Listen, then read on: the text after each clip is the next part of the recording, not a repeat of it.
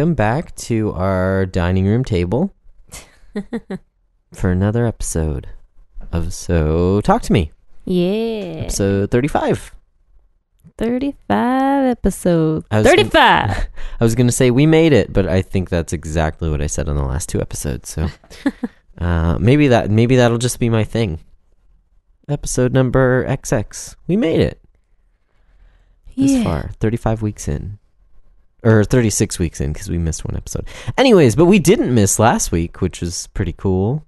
Got that in there. And We now- made it. Gosh, already mocking me. It's been like two minutes. Uh, no, that's okay. It it probably deserves this.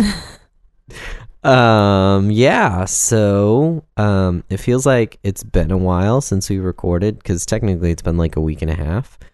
Um, but also it feels like I don't have much to talk about, which is weird.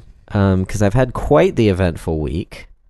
Uh, last week, this time, I was in Atlanta, Georgia, Mm-hmm. having fun, hanging out, doing some cool stuff, uh, broing it up. uh, there, there was more than a single king size bed. Actually, we we all slept in separate beds, just in case anyone was wondering. um, and I slept very well. I don't have a problem sleeping on other people's beds. It's it was pretty nice, actually. But yeah, I had a good time. Um, but yeah, I feel like I don't have anything to talk about. So, so if you want to reach out to us, you can. kidding. Um, yeah, but you also had an eventful week. Yeah. Um, So while you were gone, a wisdom tooth was bothering me. mhm. Um, but because you were gone, I couldn't really do anything about it because I had the kids by myself. yeah. Um, so when you got back, I made an appointment, and I got two wisdom teeth removed on Monday. Yay! Today is Thursday. Goodbye, wisdom teeth. Yeah, hello sore mouth Yay. and pain medication. and stitches and a gaping hole in the back of your mouth. Yeah. Fun, fun, fun. Yeah, so if I sound groggy, it's because I'm very tired. Yeah. You're not on hard drugs. no, I'm You're not. on- what do, what do you call those? Soft drugs? I don't know. I call it ibuprofen because that's what I'm taking. drugs. Uh, that was a reference to Rhett and Link. Sorry if you don't understand the reference. That was really weird. Um, but what what what did you call them? I just called it ibuprofen because that's what it's called. There you go. They're Yeah. not hard drugs. No, they did give me the hard drugs, but yeah, I just kind of figured since, you know, I'm taking care of our children all day long, it probably isn't a good idea to yeah, that's true. take hard pain medication that would make me really drowsy. Yeah. So, So if anyone wants them, we can cut you a really good deal. No, I'm just kidding. oh my goodness. Don't now do we're drug dealers. yeah, literal drug dealers. Oh my goodness. Yeah, just just joking. We're gonna flush them down the toilet or something. I don't know. I don't know what we're gonna do. Save them for a rainy day. That's weird. Why is the rain going up? um. Anyways.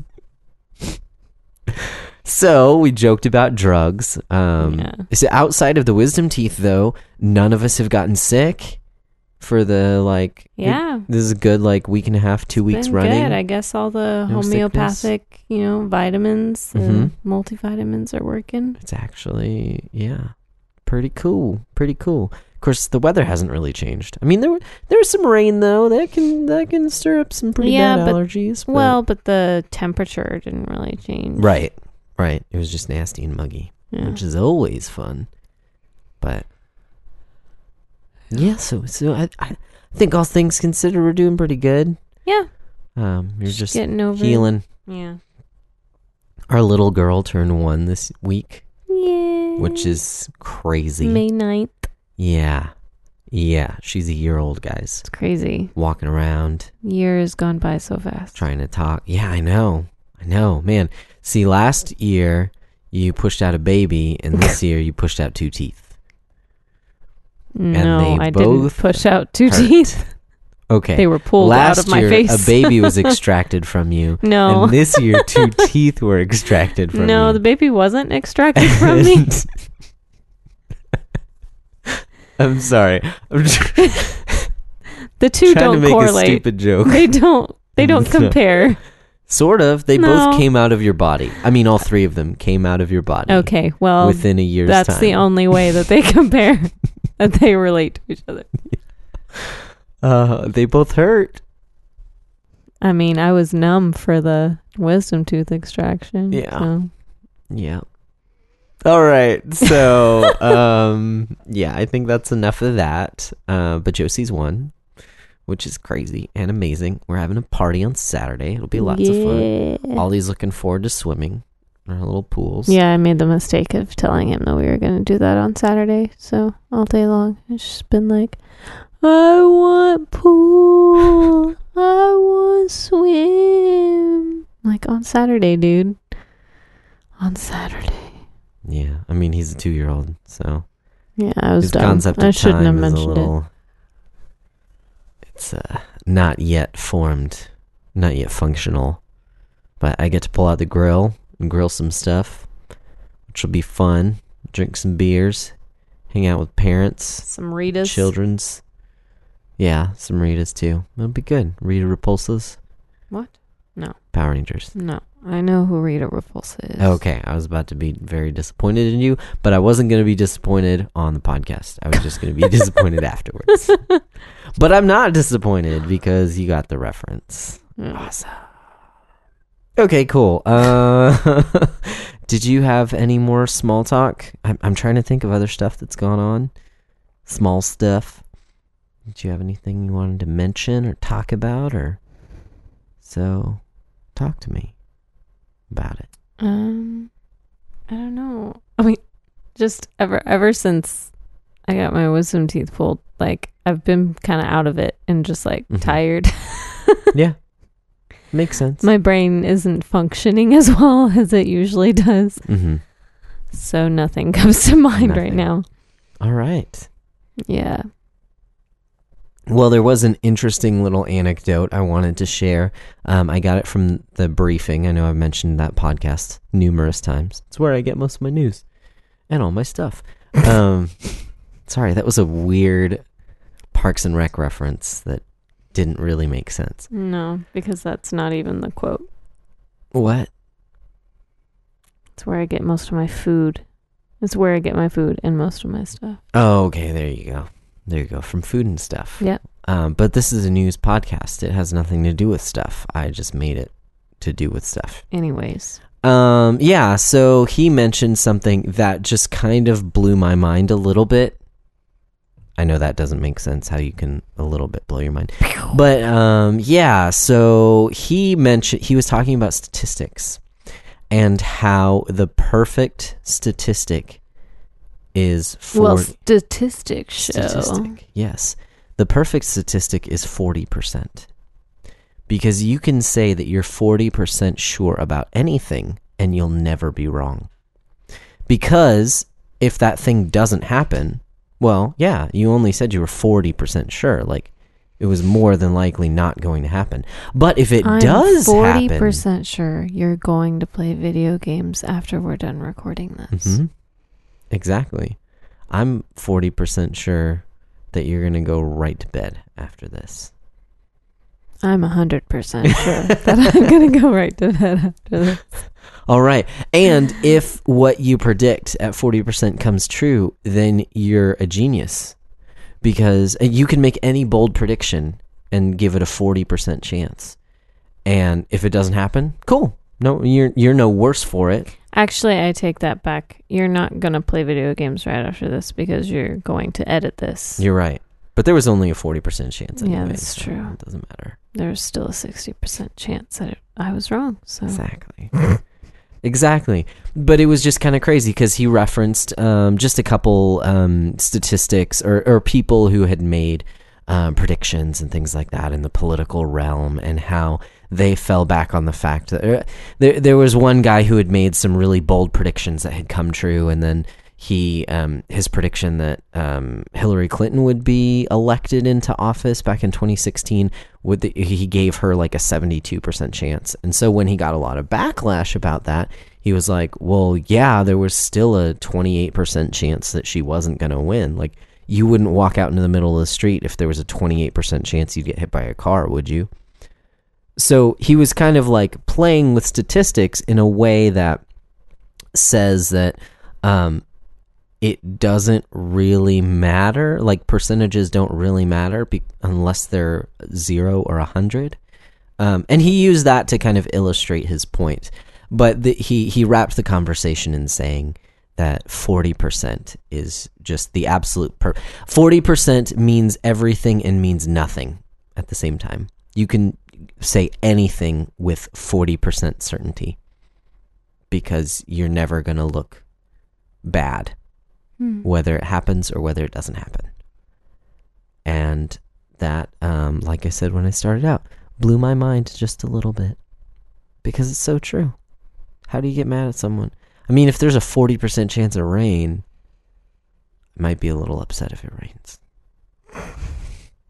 But I don't know, that's different. I would take precautions at that point. Anyways, doesn't matter. You just Um, made me want to look up the weather for this week.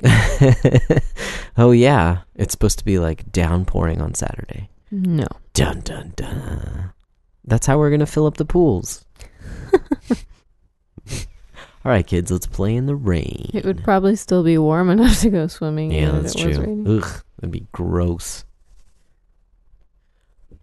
All right, well, we can go ahead and jump into our main topic here this evening. Um, like I said, I mean, I, I suppose it's not that unusual, but uh, I didn't really have anything that I needed to talk about or get off my chest or anything that I felt strongly about this past week. So, um, when deciding what we wanted to talk about, um, actually this morning, as a matter of fact, Samantha posted something on my timeline on Facebook, and I read a little bit of this article, and I was like, hey, we should talk about that. Let's do that. I mean, that's kind of what we did last week. Is we took a a little open letter and read it and kind of talked about it, and uh, that went over well. At least, um, I I I liked it. So um, I figured we could do the same thing with this one because I've got a few thoughts about it, and uh, we can kind of process this together. What do you say? I say, yay. Sorry, I wanted to rhyme it with something, but I, yay was the only thing I could think of. You could have started the theme song to Arthur. And I say, hey, Hey, what a wonderful kind of day. day. Hey, We can learn to work and play hey. and get along with each other. All right, let's get on with this. That's uh um Bob Marley's brother who does that. I think it's Ziggy Marley. Little known fact, guys. Listen to your heart, listen to the beat, listen to the rhythm, the, rhythm, of the street.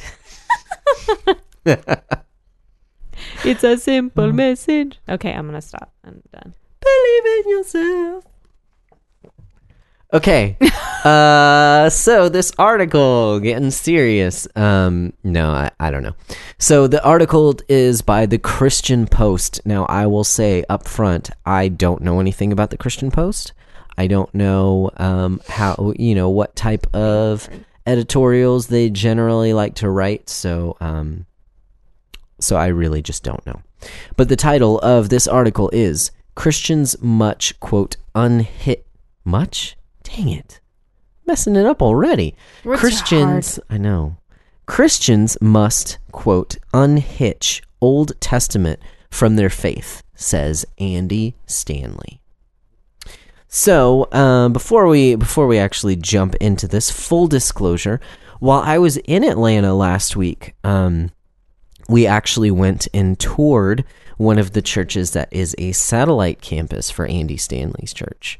So, um, and and it was actually they had a really cool setup there. You know, be, me being a tech guy, I liked kind of poking around and taking a look at things, and it was um, it was really cool. It gave me some really cool ideas as well, um, especially with like how they um, built spaces for volunteers and stuff like that. So, anyways, that said, um, I I haven't listened to very much Andy Stanley, um, so I I I don't know from firsthand experience a lot of how he tends to teach, but he has popped up in the um, I don't- I don't know. Uh, he's kind of come under fire of late. Maybe Mm. that's too strong of a word, but um, some people have warned against some of the things that he's been teaching um, here lately. He is just a very um, how should I put this seeker sensitive type of pastor, and it shows. Like he he is a very successful from the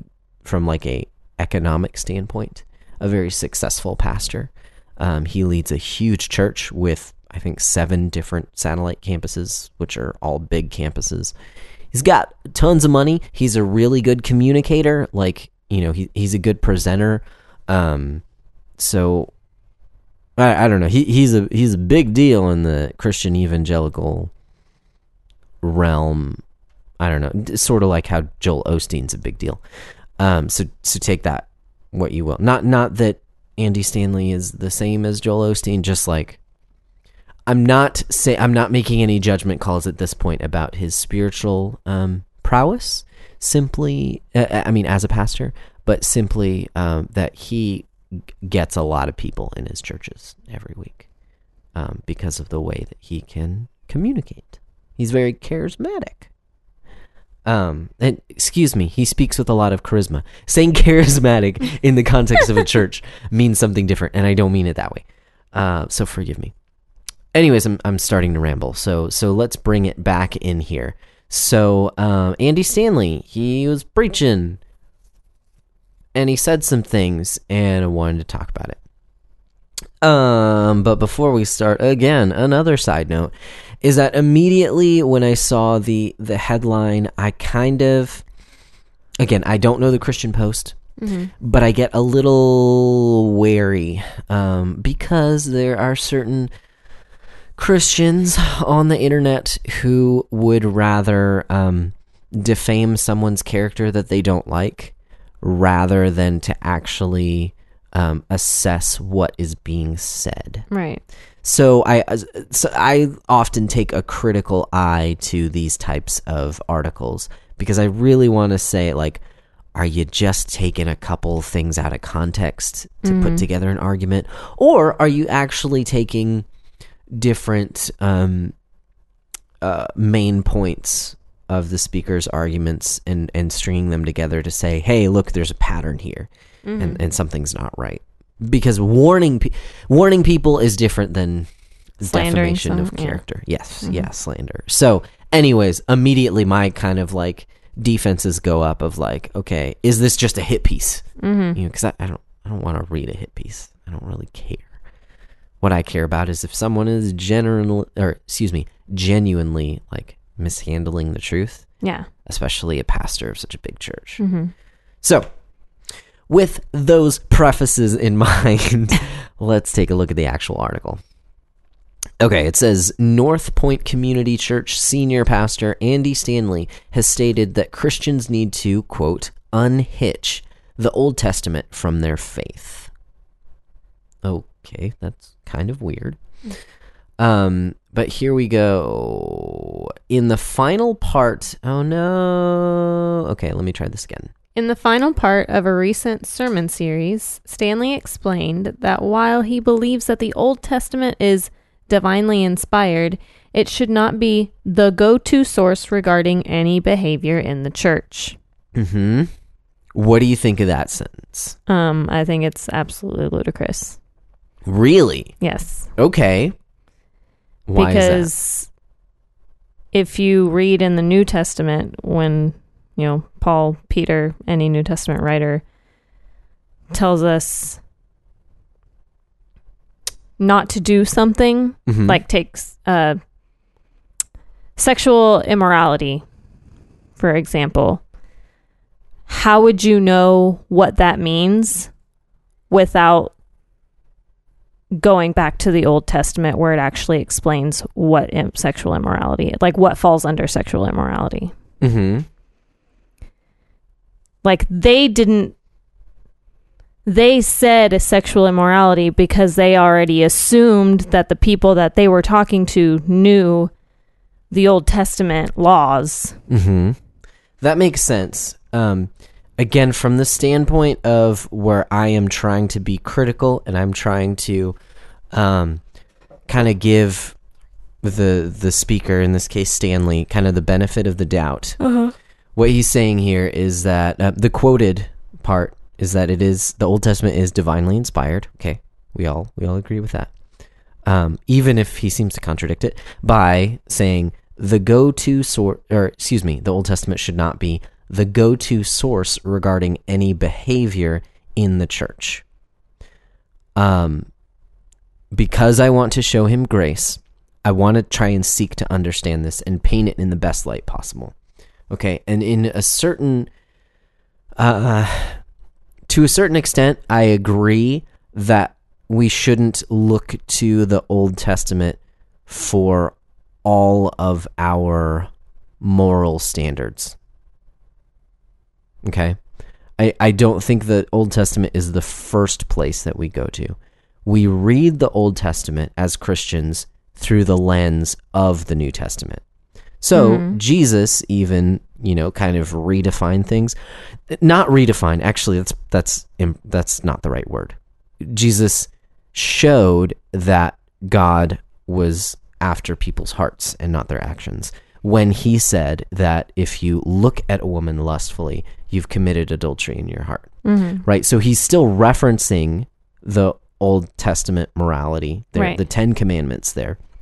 But he's actually expanding it and showing that you can't keep this. Right. It's not about the action of adultery, it's about the heart that seeks adultery. Right. Um, and so, so what I mean is that I agree we shouldn't just go to the, our source for morality should not just be the Old Testament alone, Mm-hmm.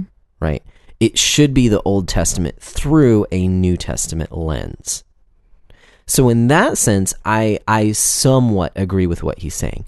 I think it is certainly overstepping it to say it in the way that he did. That I I think because I know the rest of the article. yeah, And yeah. I have heard this sermon.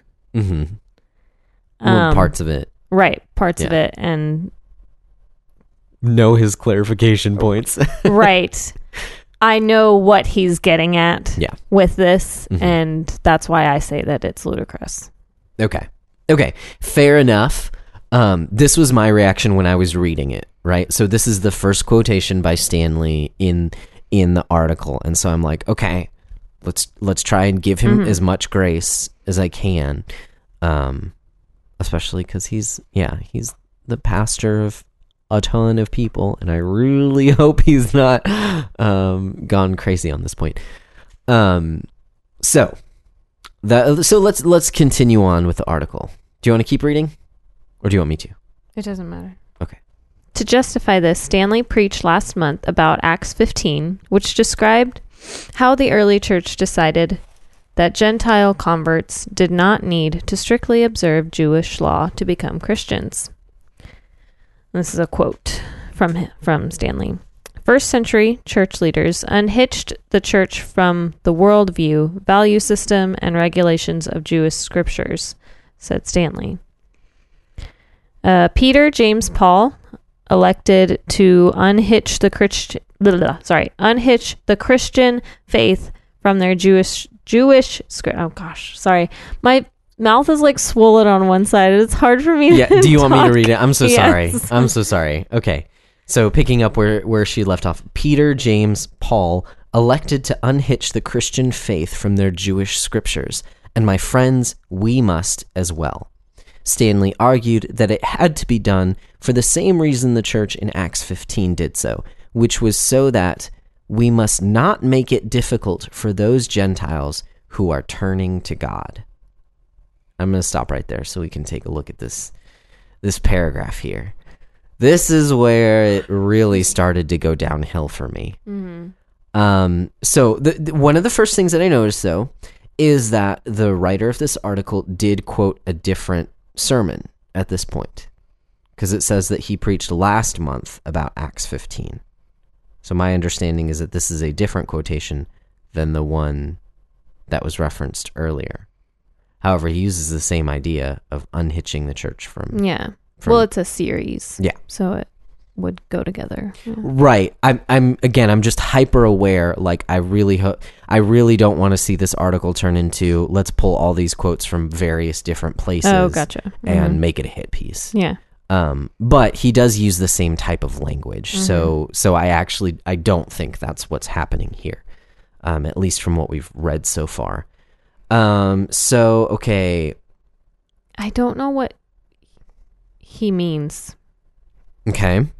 Well, here are the words that he used is that church leaders unhitched the church, the first century church leaders unhitched the church from worldview, value system, and regulations of the Jewish scriptures.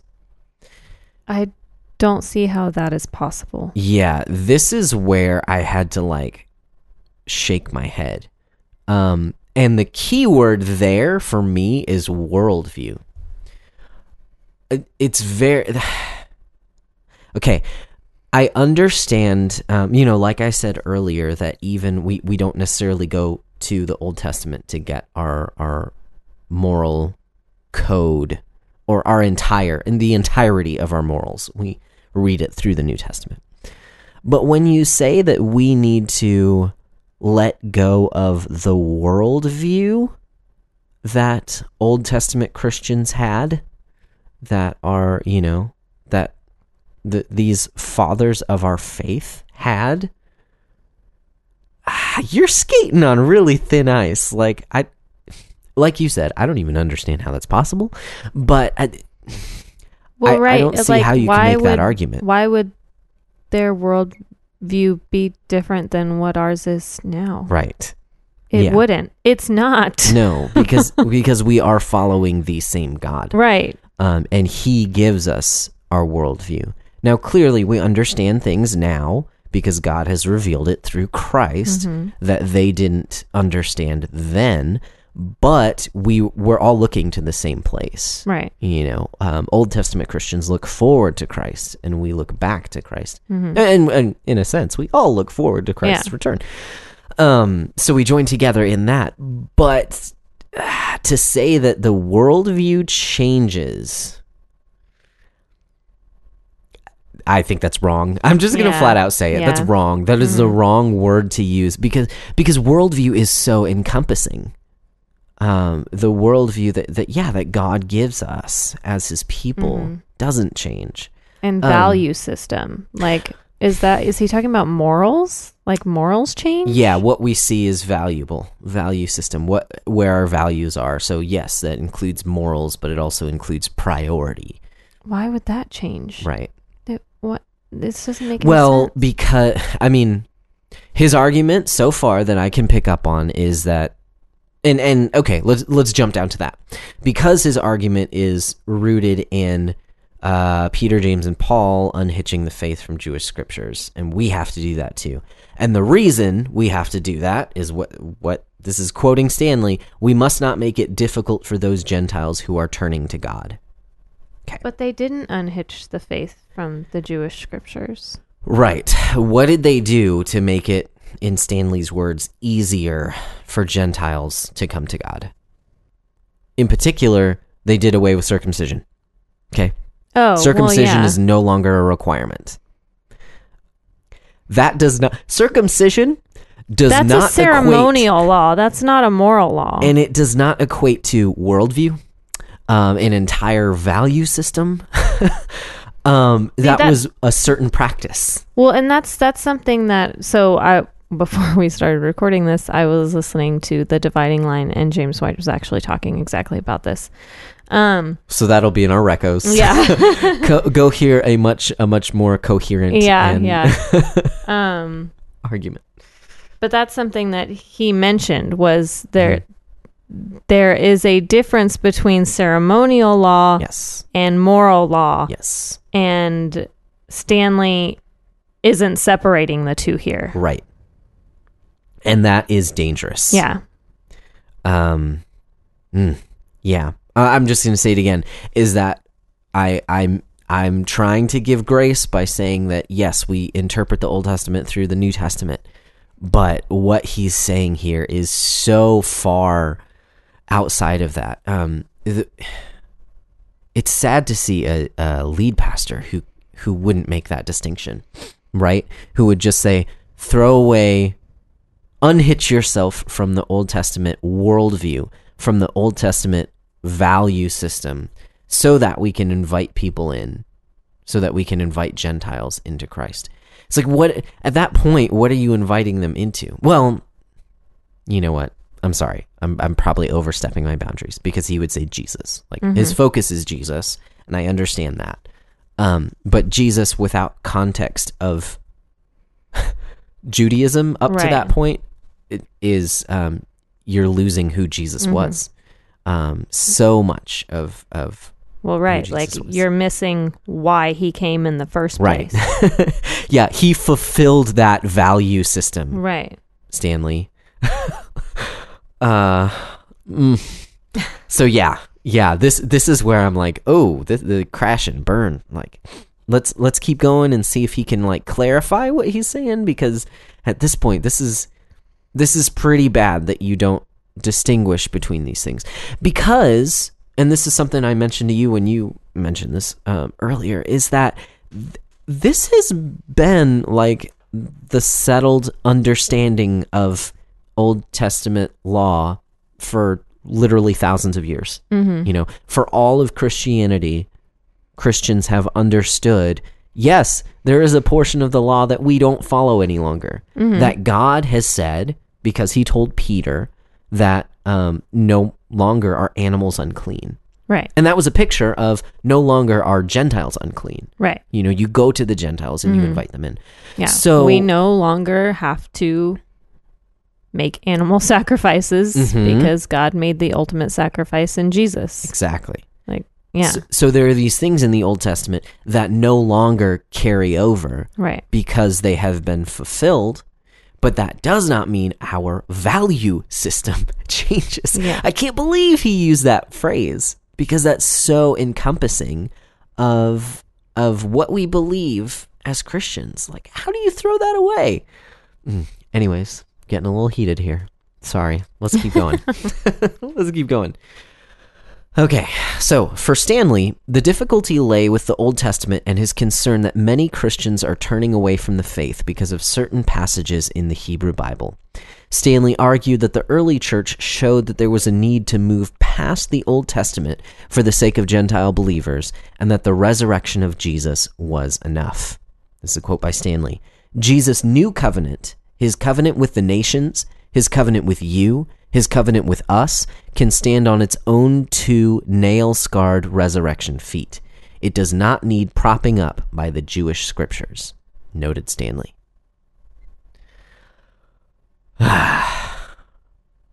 it was going so good, and then he doubled down.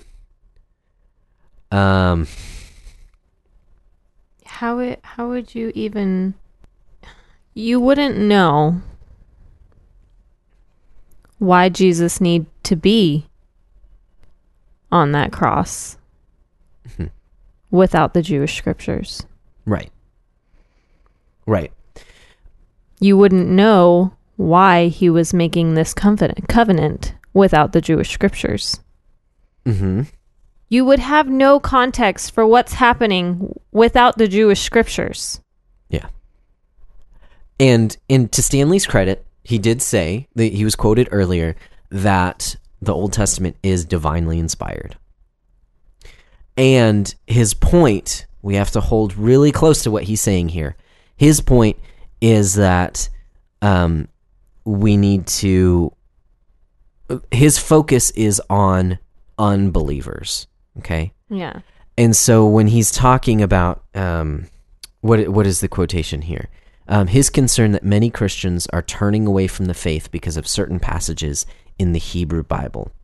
So he sees non-believers or apostate believers who have issues with the Old Testament, Um, and I understand that. I understand that there are people who make arguments about, well, God is a genocidal God. You know, he's he's full of wrath in the Old Testament. Um, and he required, you know, these sacrifices. He required um, all these things. He required circumcision. Um, or there are people who, unknowing, who who don't know the Bible very well, who would make arguments like, well, how can you're a hypocrite because how can you say that that homosexuality is an abomination when in the very next verse in Leviticus or in the law, I'm not exactly sure where it is, it talks about mixing fabrics in your in your um in your clothes. So how can you do one and not the other? I understand that those can be stumbling blocks for non-Christians. But Stanley's um, proposition is throw all that away and say it's not about any of the Old Testament. Don't focus on the Old Testament. Look at Jesus. My answer would be well, no, Jesus fulfills these ceremonial laws, Mm-hmm. but we still hold to what God has said is good and what God has said is bad. Right. Um, so he just takes uh, a completely different direction instead of addressing those questions Mm-hmm. that do cause people to think and, and, and to help them understand the context of the Old Testament and understand our New Testament context and understand the scripture Yeah. as divinely inspired. Instead, he just says, no, no, no, that's a stumbling block. Throw it away. Don't even address those things. Tell them to focus on Jesus. Which is basically you're just saying that it's not sufficient. Which if it if it's divinely inspired, how can it not be sufficient? Right. So he's contradicting himself. yes, but you have to you have to think of it from the standpoint of a man who has built his church on um, being seeker sensitive, right? he is extremely focused. Is a different conversation. Yeah. But I just mean he he is extremely focused on the unbeliever. Okay, so he's not even attempting to Disciple. n- right to, to have people grow in maturity because this this is an issue. Hmm. Yeah, yes, but um, I'm tr- again trying to show grace. Um, this is this is where his focus is so much on the unbeliever that he's that he's saying don't even address these things. Don't even focus on those things. Focus on Jesus. And while I agree with the heart of that statement that yes, we ought to always focus on Jesus, Jesus has answers yes. for you. he has revealed himself in the scripture. And He um, is the word. yes, yes. Which includes the Old Testament. so don't unhitch yourself from the word. Um yeah. So, and it's it's I don't know. I'm I'm sure my my voice sounds very strange right now because I'm laughing, but I'm laughing because I'm frustrated. Which is weird. Um oh my goodness. And then this last quotation. the oh.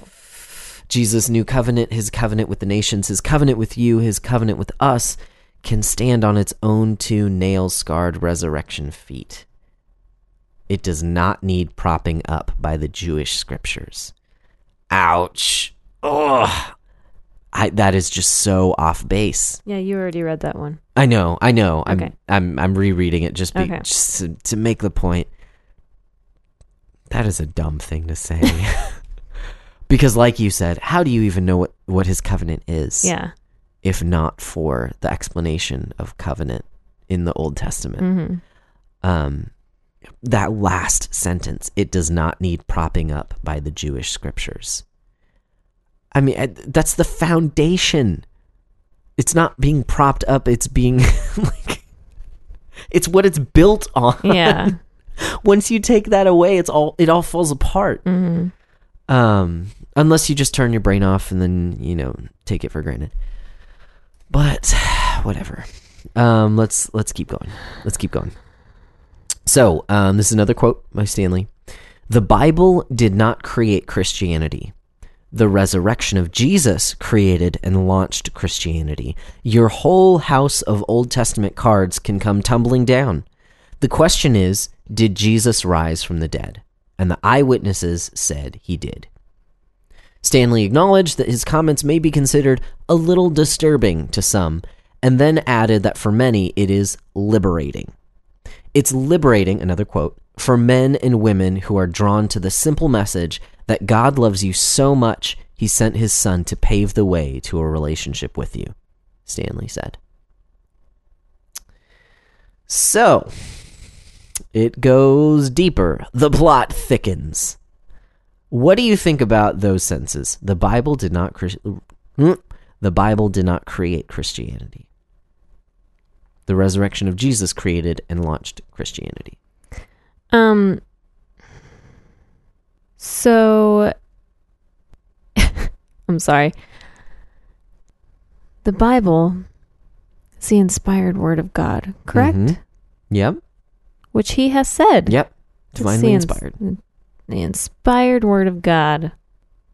Who created Christianity? God. Mm-hmm. And how do we know what Christianity is? From the Bible.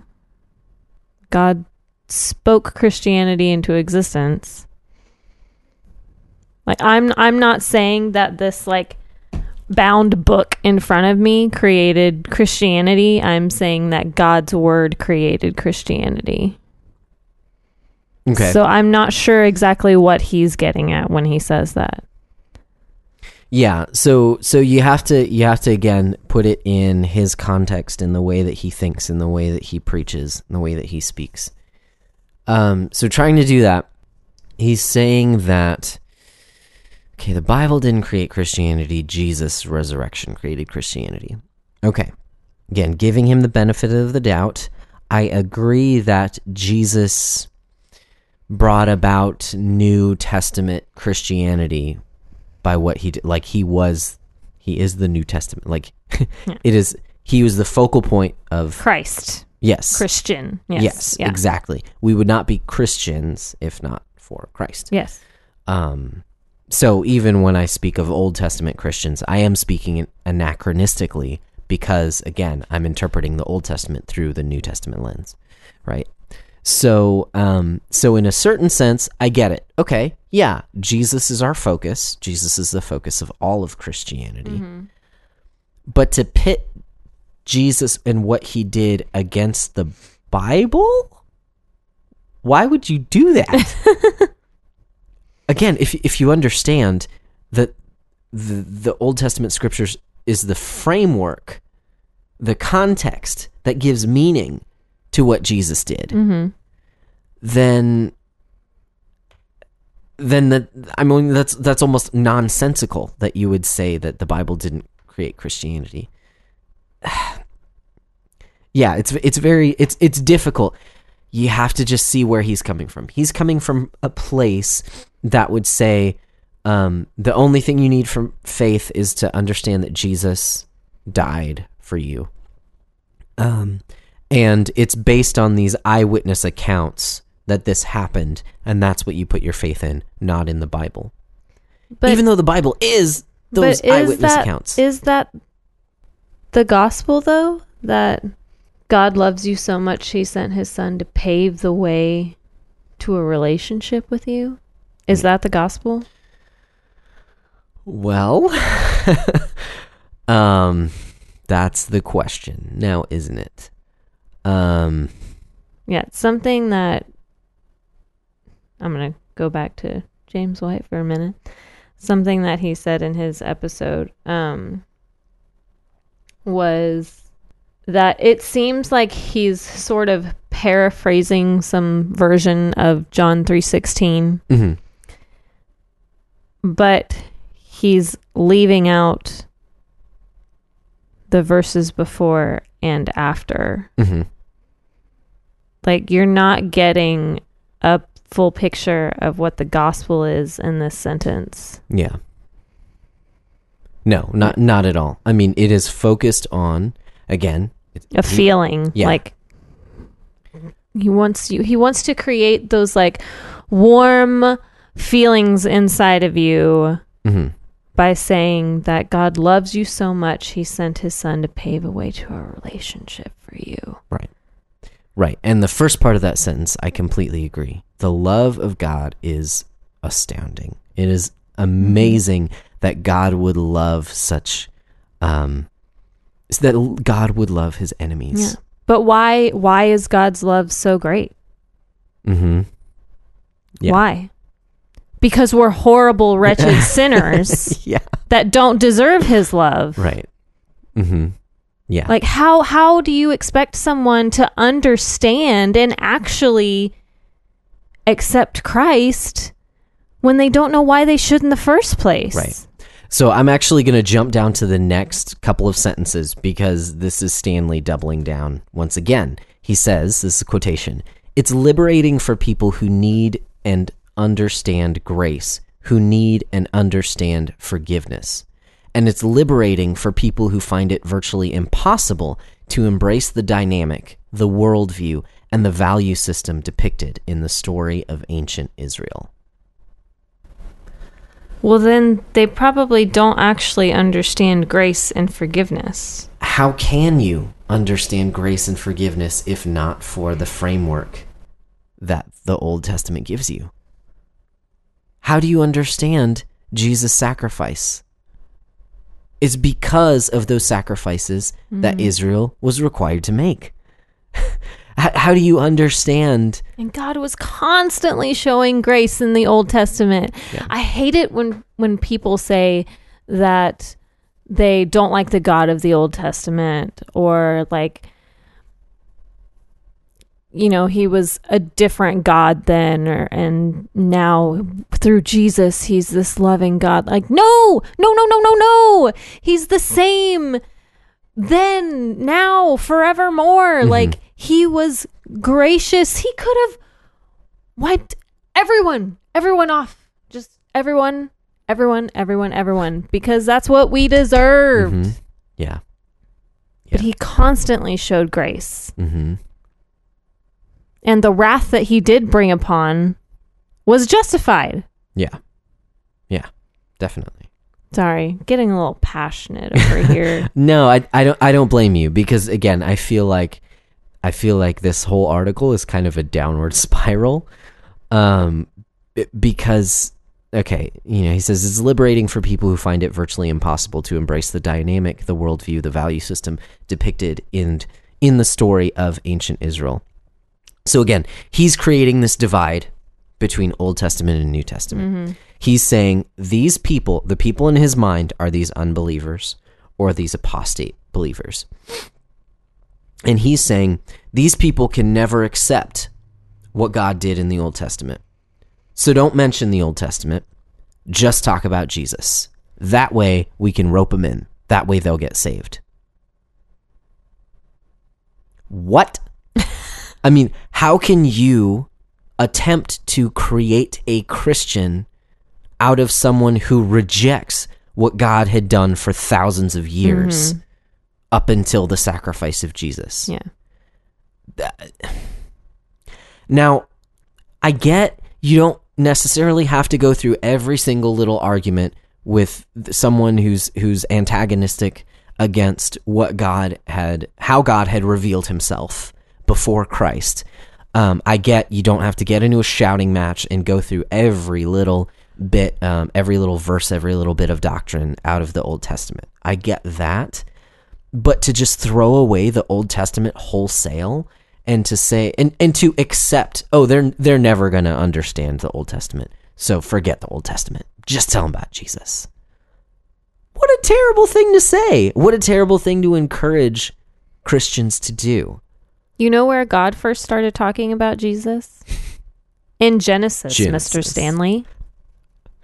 yeah don't throw oh there's so much precious truth Hmm. That is where the gospel was first presented. yeah Was in Genesis. Yeah.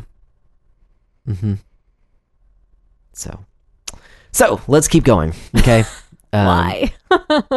While noting that he believed the church needed to unhitch itself from the Old Testament, Stanley still regarded the Jewish scriptures as having importance, saying they were a means to an extraordinary end.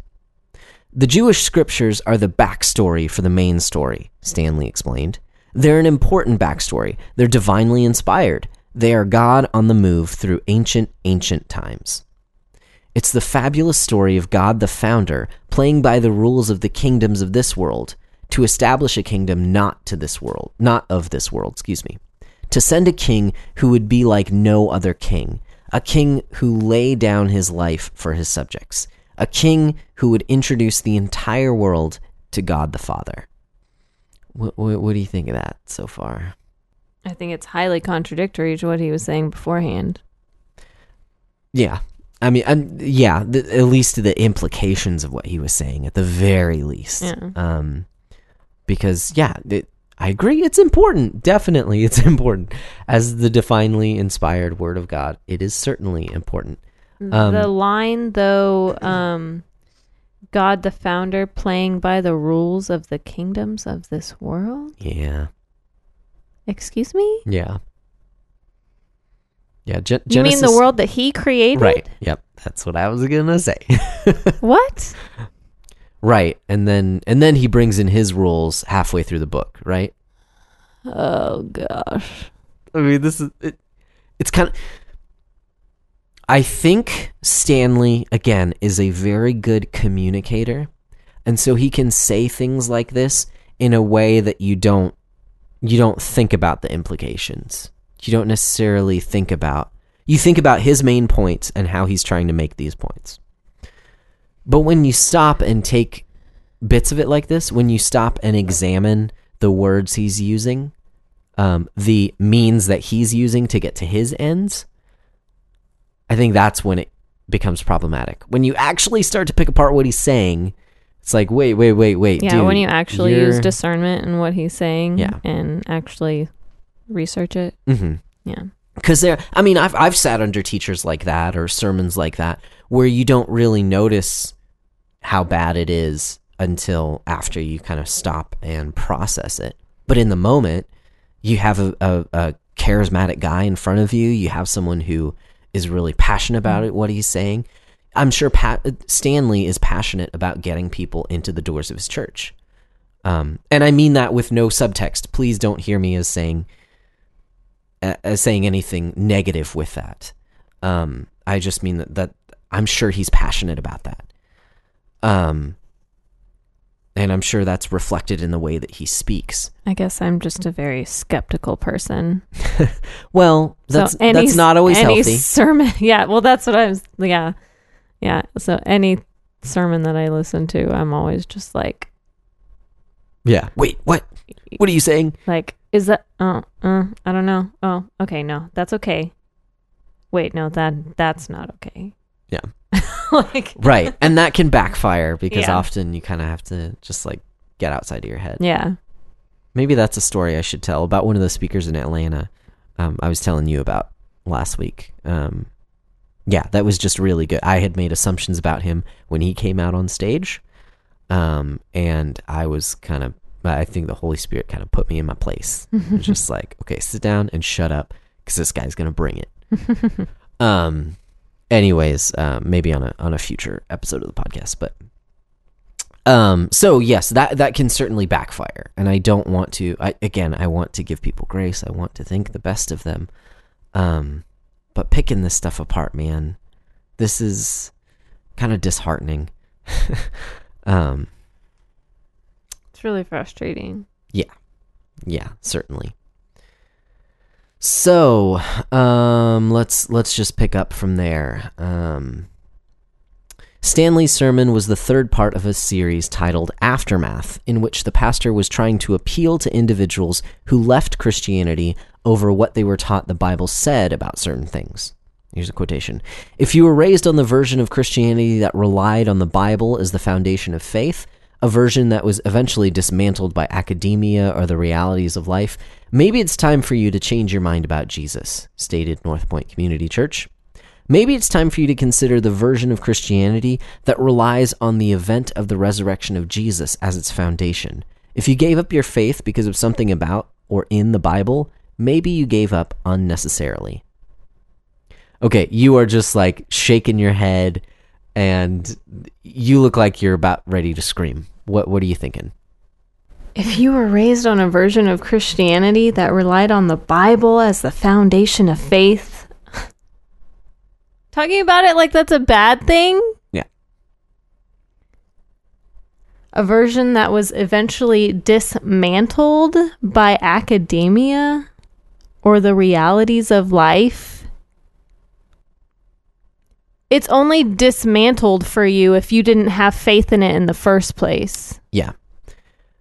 Um, I think what he's trying to communicate here is, um, he is speaking to that version of Christianity in quotation marks that would not, um, not give you any answers, but just say that version of Christianity that says, well, the Bible says it, and so therefore I believe it, and I don't have to scrutinize anything that the Bible says.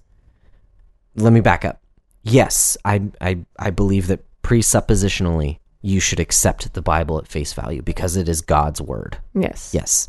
So I don't disagree with that. But I'm saying there is a, a type of like cultural Christianity that would say, leave your brains at the door and whatever the Bible says.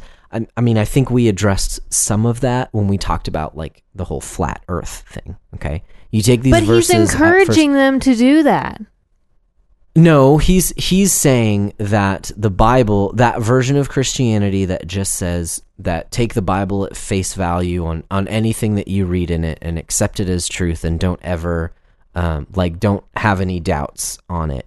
If that has turned you off from Christianity, if academia has taught you differently, then maybe maybe that's not maybe you were taught incorrectly.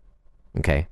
again i'm trying to trying to squeeze out the nuggets here of something good and i understand from that viewpoint yes there there is a um there is a very elementary um immature version of christianity that would just tell you to um check your brains at the door.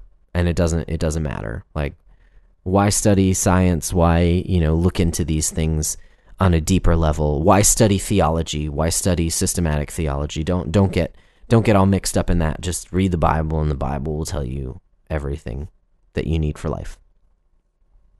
Again please understand the context in which i'm saying this. Um and i think stanley is addressing that type of christianity when he says um the Okay. bible is the foundation of faith Well, that's not what I'm getting from Right. it at all. because I do think the Bible is the foundation of Yes. faith. Specifically, the words that he used. yes. But um but I I think he's addressing something much much narrower. He's just using broad language to address it, unfortunately. And so I would fall under that camp broadly, but not narrowly. Um, not that I know everything, but I, I want to seek out theology. I want to seek out like and understand my faith in Christ. I Yeah. want to grow and be a more mature Christian. Um, and there's a version of Christianity that that doesn't do that. So I think that's I think that's where he's coming from. But why why is he focusing so much on the resurrection? Well, because his focus is on the unbeliever. And his argument is look to the resurrection of Jesus, look to the fact that we have eyewitness testimony that a man died and rose again. Okay, now who is this person? And what does he say?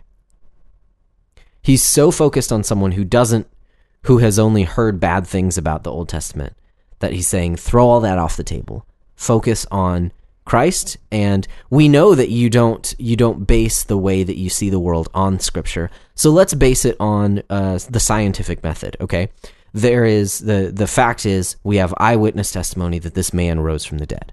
Okay, then what did he have to say about it? This is a type of evangelism. It's evidential apologetics. It's evidential evangelism. Here's our evidence. Our evidence is Jesus rose from the dead. Right. Okay. So now let's follow that into what Jesus had to say about you and your life. And guess what he had to say? He had to say that he loves you so much, he's going to die for you. Me, me, me, Yes. me, me, me, yes, me. exactly. And that's his that's his apologetic. That's his um, method of evangelism. So annoying. Cuz it's not about you. No, It's not about me. No, ultimately, it's, It's, not. about Jesus. And how do you know who Jesus is? Mhm. Hmm. Well, let's go back to Genesis when he was first mentioned. Yeah, yeah. But again, I mean, so so this is actually this brings it even to a whole um, bigger conversation of this is kind of um, a pitfall when you focus so heavily when you take a church and focus so heavily on the people who are outside the church to the detriment of the people inside the church. Honestly, I'm I'm going to be super blunt right now. Yeah. And honest. I think that if that's what you're doing, you're just a big evangelist group. You're not an actual church it, it becomes more of a parachurch organization. Yep. Because a church is for making disciples. Yes. Yeah. And Well- you send those disciples out to evangelize. W- yes, but the um the Great Commission doesn't say go evangelize. It says make disciples. exactly. yeah, not Oh, just get butts in the seats. Right. And say, "Hey, this who Jesus is. This is who Jesus is." Mhm. But actually like following up with them, Yeah. like teaching them actually teaching them who Jesus is like throughout the entirety of scripture. Yeah, yeah. But his from his point of view, it's knock down everything that would stumble, like knock down any um, anything that would offend them, anything that it, that a non-believer would disagree with, and just get them to focus on. Uh, let's meet them on their terms, and their terms are okay. What are, what's your evidence? Okay, our evidence is Jesus. So so throw everything else away. Our evidence is is the eyewitness testimony that Jesus rose from the dead. Okay, let's focus on this. That way we can get you to come. You won't be offended. You'll be comfortable. Take a look at our presentation of Jesus. And then later you can take a look at all those other things. Yeah, you'll be comfortable, you'll have a warm fuzzy feeling and you won't be changed at all. Yeah, I have a fundamental issue, cards on the table. I have a fundamental issue with that approach to evangelism. I think that is that is wrong. I don't think that is how we see evangelism occurring in the New Testament at all. I think it does require um I mean, just look at Jesus.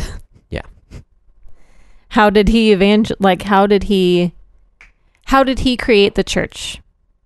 mhm, He took 12 men and he had them leave everything mhm, to follow him and be with him all the time. He ate with them. mhm. They slept in the same place. They lived together. Like he taught them, discipled them. It wasn't just a okay, let me just preach to the masses this one time and then I'm done. Mhm. Like he made disciples. Yeah. Yeah. And and don't hear that I'm against contextualizing the um uh, contextualizing outreach so that people can understand you. But when your contextualization means that you're throwing away what you believe for the sake of trying to find some common ground, I think you've made a grievous error. Mm-hmm. Um, you ought to evangelize as if you believe what your message says. Right. um, don't don't throw it out the window for the sake of getting someone in the door. Um, yeah, again, I, I have a fundamental disagreement with that. Um, so, but I think we're almost done with the article here. Um, let's see where it was. Um, days before giving the third aftermath sermon, Stanley preached at the Orange Conference held in Atlanta, Georgia, using Acts 15 as well as John 17 to argue that church unity was more important than, quote, theological correctness. Um, another quote Jesus prayed for our oneness, that we'd be on the same page, said Stanley at the conference last month. Hmm. This is Same page critical. on what? Yeah. This is mission critical. If they are not one, we will not win. unity is mission critical and disunity disrupts the mission? Will we prioritize our oneness over our politics? Will we continue to allow the kingdom of the world to divide the kingdom of God that is in this world because of politics? And that ends the article. Where did politics come into this? Okay, so so I'll be I'll be honest again, attempting to um in, attempting to give as much grace as possible. I I felt like that last portion was out of place in the article. Okay. yeah, Um, because it seemed really random. Right, he's saying, and also by the way, he preached a while ago and talked about unity and and how um this this made it feel more like a hit piece. That's too strong of a word. I don't think this was hit piece, but I think I think the author of this article was was putting different quotes together and different things he had um, heard Andy say as a warning. But I felt like this was a little out of left field because it was kind of like, by the way, he doesn't care about theological distinctions you know like like the point of that that portion was well stanley also has said that unity is more important than than theology proper. Um Which apparently James White did an episode on on the dividing line where He's- Stan, Stanley on that that uh specific oh okay. uh sermon that Stanley preached at the Orange Conference. oh interesting. Mm-hmm. hmm i didn't know that. But um regardless i felt like it's a little out of place. we we there's stuff to be said there as well you know how do you find unity if not in the truth Right. Um, so, but at the same time, yeah, I, I mean, I agree. I don't, I don't agree with everyone at my church theologically. Um, but I appreciate the unity that we do have in the church that we have. Well, right, because So- we're unified on the foundations. yes, yes, exactly. It's the secondary things that we may not agree on. Yeah. hmm And I understand there are some secondary issues that people that that we um split that churches split that there the reason there are different denominations that are still Christian Right. are because they disagree on secondary issues. Well, right, So, I, so I get that. Like baptism. Yeah. Which, yeah. But I mean, obviously we're Baptists, but we still consider our Presbyterian brothers and sisters brothers and sisters in Christ. Like, Yes, definitely. Yeah. So, um, but I th- I think that wraps it up. Unless you had anything else you want to say on that on that last portion, I don't necessarily want to touch it, except to say that I get what the author of the article was doing, but it felt a little bit like it's kind of just picking on him. Oh, felt like Stanley already Excuse me. dug enough of a grave. You don't need to pick on him. so that's my two cents. So, Yeah. All right. Well, um, I hope you know. I hate leaving things like this on a downer note. Um, what I would, you know, a couple um, ending thoughts is if you have a pastor in your life and spiritual leaders in your life who value um, truth, who value the scriptures, who value um, the preaching of God's word, then be thankful. yes. Um, thank God that you have such spiritual authorities in your life. Thank God, um, and and thank them. Excuse me. Thank them that they are diligent in in doing God's work because it's not easy. It's not especially to be a spiritual leader. Um, right. you know you fall under much more um, attack you know get, god says you know don't envy that type of position. Um yeah. Yeah i would just encourage you to to encourage your spiritual leaders in the faith as well. And and um, praise god that you have sound teaching that you can get. Um, yeah, I, I don't just want to look down on the state of the American church, but know that God's in control and know that He um, is restoring people. So, any parting thoughts before we, we do away with the article? No. Okay, Okay. cool. Well, do you have any recos for the good people out there? I We mean, the yeah, the uh, episode of the dividing line that Yes. I was referencing. Yes. Um, I have not even listened to it. In fact, if I had, we probably wouldn't be having this discussion, frankly. Because again, I, I mean, just go listen to that. It's probably way more uh, coherent and Yeah. better arg- argued. Yeah, beg you, better argumented, um, better argued than than us here. It Um, definitely is. Um, All right. yeah. um, I stole some of his thoughts. So nice, nice. Um, That's awesome. But what was I gonna say? I think it was today's episode. Okay. Yeah, I guess that's why I haven't listened to it. Yeah. Cool. It's either today or yesterday. Check it out. It's like the newest episode. Yeah. Okay. Awesome. Link in the show notes. Go listen. Um, I've got a couple recos. I finished up a book on my trip that I've been reading for literally like two years. Um, and I say reading, I mean there were spurts of like six months where I wouldn't read it at all. So it, I mean it just it's because I'm lazy, basically. Um, but there's this book that actually came highly recommended from um, another podcast that we love, uh, Rest in Peace, The Rugged Marriage. Um, and Alex had had recommended this book, and I remember picking it up after he recommended it, and then not reading it for a while. um, but it is called The Disciplines of a Godly Man. Um, by R. Kent Hughes. I have no idea who that man is, but he has written a fantastic book. Um, it it focuses on a number of different areas um, that we ought to be spiritually mature in. Um, it does say of a godly man, and his focus. He does write to men, but that does not mean that you have to be a man to read it. Um, similarly to what accidental feminist. You know, she writes uh, Reissig, right? Reissig wrote that book. Courtney. Yeah. Yeah. So she she writes to women, but I read the book. Um, so you just understand that that's that's the viewpoint she gives. Um, understand? I mean, there's a chapter on here and like fatherhood or something like that. You know, you're not gonna. It's not gonna be applicable to you necessarily, but you can encourage the fathers in your life. You know, something like that. Anyways, uh, fantastic book. Um, it has it it lists a number of different disciplines, and then like each chapter is on a different one. And I feel like each of those chapters like almost could have been a book in and of itself um, because there was so much information. It felt like it was really well researched, and there were many moments of just like smacking me in the face and being like, "Dang, I am undisciplined." um, because this is really good stuff. So that comes highly, highly recommended.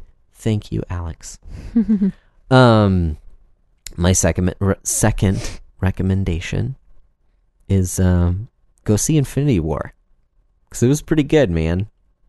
I saw it on my trip and um, I enjoyed it a lot. It did some things that I was very surprised by sitting in the theater with my friend. Um, but no spoilers, so just go see it. It's good. If you like comic, if you've seen other Marvel movies, if you haven't seen any of them, you're gonna be lost and don't watch it.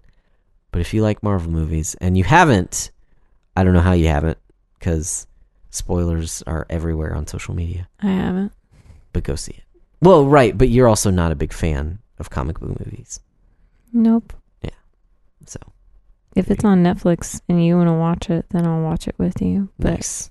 I'm not like, yeah, let's go see the new Marvel movie.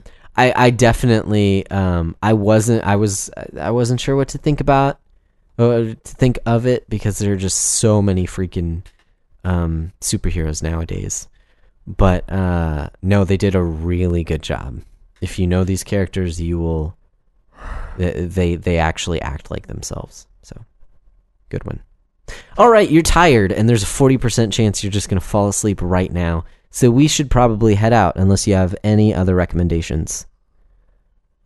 All right. Well, if you want to talk to us, you can reach out to us on Twitter. Our handle is at so underscore talk to me, or you can email us at so talk to me podcast at gmail.com. So until next week, guys, go talk to me. I mean, someone else. Don't talk to me. You can't talk to me. Go talk to your spouse. Good night. Night.